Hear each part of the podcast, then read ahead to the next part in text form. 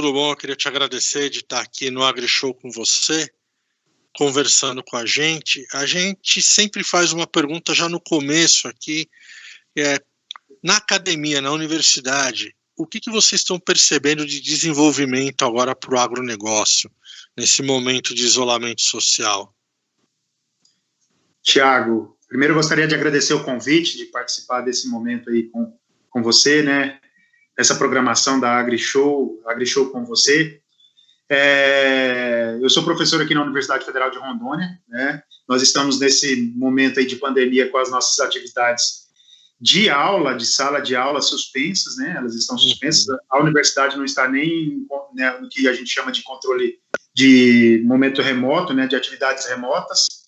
E, mas as atividades, por exemplo, de pesquisa, ela continuam, né? A nível de campo. O que, que nós temos observado com relação a esses desafios é, com a educação? Sempre teve certa resistência inicialmente a essa modalidade de ensino EAD, né?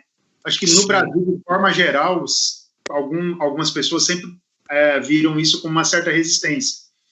Mas esse período em, é, de pandemia, a gente tem observado que ela tem, tem demonstrado que é possível, para algumas atividades, a gente realizar ela com a eficiência tão quanto se fosse numa sala de aula, né? Então, a gente tem, nós temos nos nossos grupos de pesquisas aqui, a gente tem se reunido por por meio de é, reuniões online, né, para estabelecer as atividades a serem realizadas. Então, eu vejo que, de uma forma geral, esse momento em que nós estamos vivendo, ele tem contribuído para aperfeiçoamento, principalmente dessa, desse mundo virtual, né, que também está diretamente relacionado com o que a gente vai falar um pouco mais adiante aí, Tiago. Uhum. Como é que vocês estão percebendo essa eh, digitalização, virtualização do agro? Tiago, eu acho que é um caminho que não tem volta mais, né? É um caminho que não tem volta. Se a gente considerar hoje ah, como é todas as propriedades rurais, acho que todas é uma expressão muito forte, mas a grande maioria das propriedades rurais elas têm internet, elas têm acesso à internet. E se a gente analisar aí nos últimos dois ou três meses, bem quando iniciou essa esse efeito dessa pandemia, o quanto cresceu de informações compartilhadas, informações técnicas, técnicas muitas vezes que a gente só conseguia ter acesso em congressos, né, em congressos uhum. nacionais e às vezes internacionais, e essas informações estão sendo disseminadas muitas vezes gratuitamente com poder de interação dos, de quem está acompanhando essas informações, né, e e fazer essa interação com, às vezes, com os palestrantes ou com quem está fazendo os webinars ou as próprias lives que têm acontecido. Então, eu vejo que tem melhorado e tem atingido, em parte, um objetivo que é chegar lá na ponta, né? chegar lá no produtor. Uhum. Vocês têm conversado com o produtor? Tem algum case que vocês estão analisando nesse momento sobre melhora da produtividade? eu acho que o reflexo dessa melhora de produtividade, momentaneamente, a gente não vai conseguir ver. A gente não vai ter esse, esses dados palpáveis momentaneamente, né? Se a gente pensar uhum. agora. Uhum. Mas eu acho que esse reflexo vai se gerar agora, por exemplo, na colheita da, do milho, é, no sistema de integração, algumas informações que foram compartilhadas a nível do Brasil. Ah, um momento, na, nós aqui em Rondônia, nós estamos em franca colheita de café. Então, eu vejo às vezes, quando nós estamos fazendo as nossas lives, eu vejo assim que o pessoal que trabalha ativamente lá na colheita do café está acompanhando está questionando e está perguntando. Então, eu acho que esse reflexo ele vai ser um pouco mais à frente, né? Uhum. Porque essas informações que estão sendo absorvidas agora neste momento, ela vai gerar uma transformação, né? Ela não é uma transforma transformação instantânea, ela vai gerar uma, não, é. uma transformação.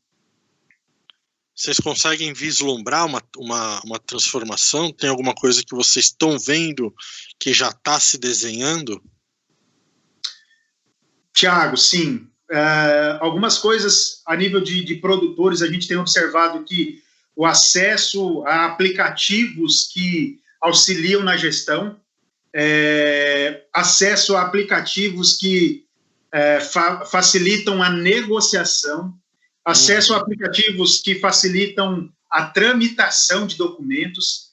É, então, isso, por exemplo, se um, um, produtor precisasse fazer uma declaração é, de vacinação, né? É uma declaração de vacinação de febre aftosa, que é o caso que Rondônia está tá sendo retirada da vacinação, ele precisava ir até a, a, agência daqui, né, de defesa, ir lá com o documento em mãos, aguardar um momento lá na fila. Hoje não. Hoje ele já consegue fazer essa declaração online, né? Ele já consegue fazer de casa. Então, reduziu esse contato, tornou o sistema mais eficiente e eu acredito que os outros setores também caminharão para isso.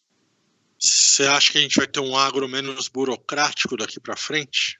Com certeza, com certeza. E a gente precisa disseminar é, melhor essas informações e tecnologias, né? o que a gente tem observado é que alguns, alguns produtores com, uma, com acesso a maiores orientações têm aceitado e têm adotado essas práticas. Mas nós precisamos melhorar também para aqueles pequenos produtores, o agricultor de agricultura familiar, o horticultor. O horticultor que eu chamo é um, não é aquele horticultor empresarial, é aquele horticultor que abastece a feira, que abastece o uhum. mercado. Uhum. Então, o acesso, é melhorar essa transferência de tecnologia, que ela chegue a ele para que ele possa ter uma boa gestão também.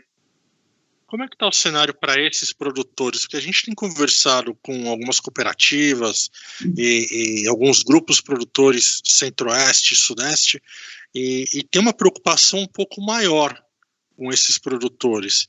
Como é que está esse cenário aí em Rondônia? Tiago, a gente não, não vê ainda uma mobilização para acelerar esse acesso, para favorecer esse acesso. É, um dos caminhos que eu acredito seriam as próprias associações. Rondônia é muito forte em associação, a associação rural. Então, as associações assumirem essa responsabilidade de fazer, tentar fazer essa transferência. O cooperativismo em Rondônia tem crescido e que eu acho muito importante para o desenvolvimento do Estado. Então, eu vejo que o cooperativismo, em alguns setores, o leite, é, agora mais recente, peixe, algumas cooperativas tem é, desenvolvido no Estado, eu acho que vai melhorar esse acesso a essa, essas informações, a essas transferências de tecnologia, né?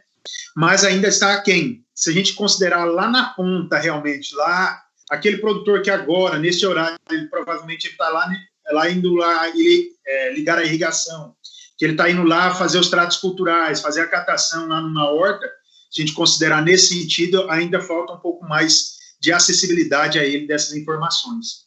Você acha que está aí a oportunidade de uma aceleração do associativismo e do cooperativismo no, no agro de vocês?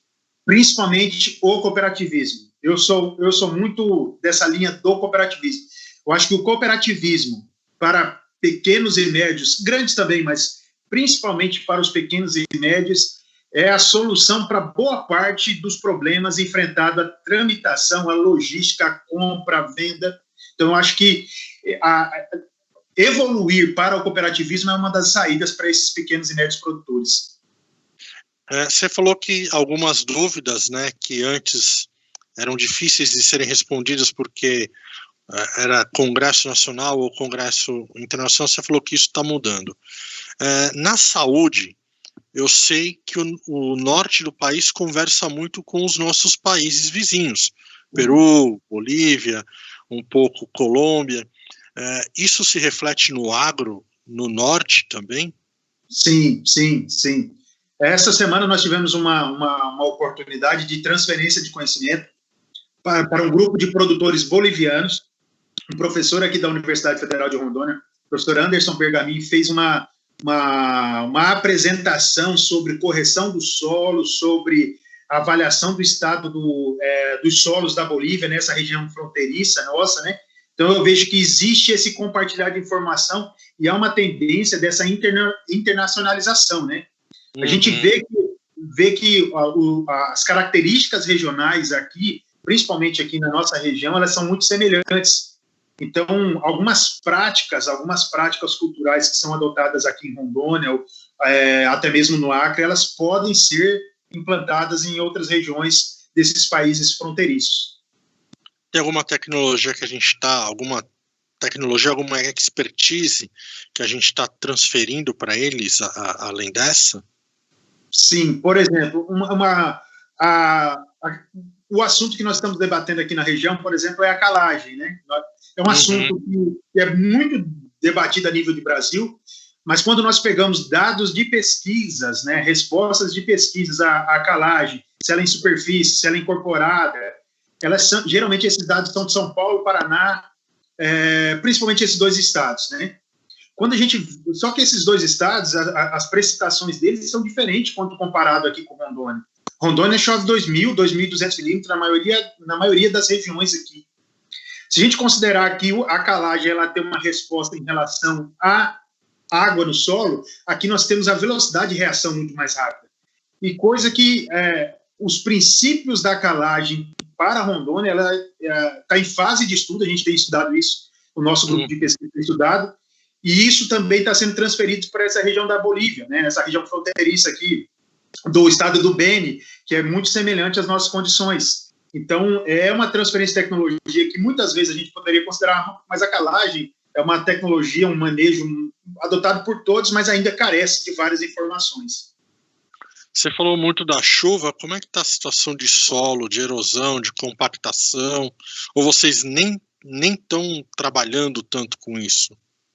É, o nosso grupo de pesquisa, Tiago, trabalha é, com sistemas integrados e, e, a gente tem trabalhado ao longo dos últimos quatro, cinco anos aí com avaliação da descompactação biológica é, através de forrageiras, né?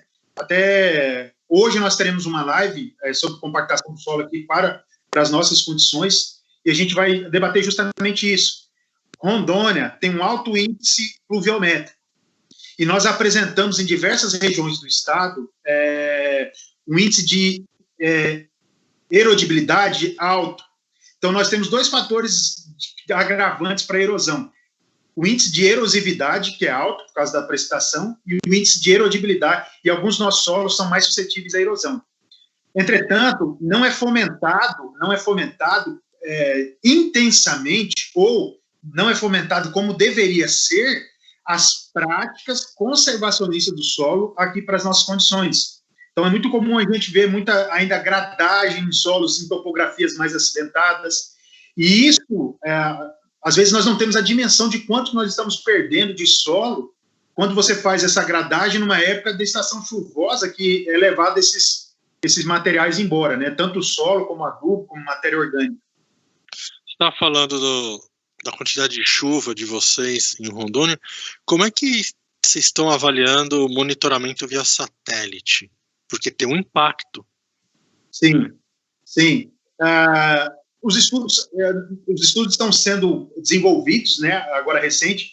Ah, provavelmente deve, eu devo publicar agora, acredito que uns quatro, cinco meses aí, um levantamento que nós fizemos sobre posições de imagens de satélites, justamente nessa pergunta que você fez, levando em consideração a declividade do terreno, a textura do terreno, o tipo do solo e a chuva, para a gente é, traçar um zoneamento agroclimático principalmente para manejo de, de, é, de, culturas em sucessão a pastagem de áreas degradadas. Então, é, essa semana ainda a gente estava trabalhando nesses mapas, mas já tem sido utilizado, já tem sido utilizada essa ferramenta sim. Vocês estão optando por drone ou, ou, ou satélite, ou, ou depende da, da, da época do ano? Depende muito da época do ano, mas o satélite ele tem dado informações um pouco mais é, pontuais nas nossas condições, né? Até porque o número de drones que nós temos aqui, considerando a, a área de extensão do estado, não, não atende, né? Então, com os satélites, a gente já consegue fazer algumas avaliações mais pontuais. Legal. Fábio, é, eu queria te agradecer por estar aqui no AgriShow com você, conversando com a gente, e já te convidar para assim que você tiver a publicação dessa pesquisa, fica o convite para publicar com a gente também. A gente coloca lá no nosso digital.agrishow.com.br. Fábio, mais uma vez, obrigado pelo seu tempo de estar aqui conversando no AgriShow com você. Tiago, eu que agradeço, agradeço a oportunidade de, além de a gente conversar um pouco aqui, divulgar um pouco sobre o que tem sido feito no estado de Rondônia. Parabéns pela iniciativa. Né?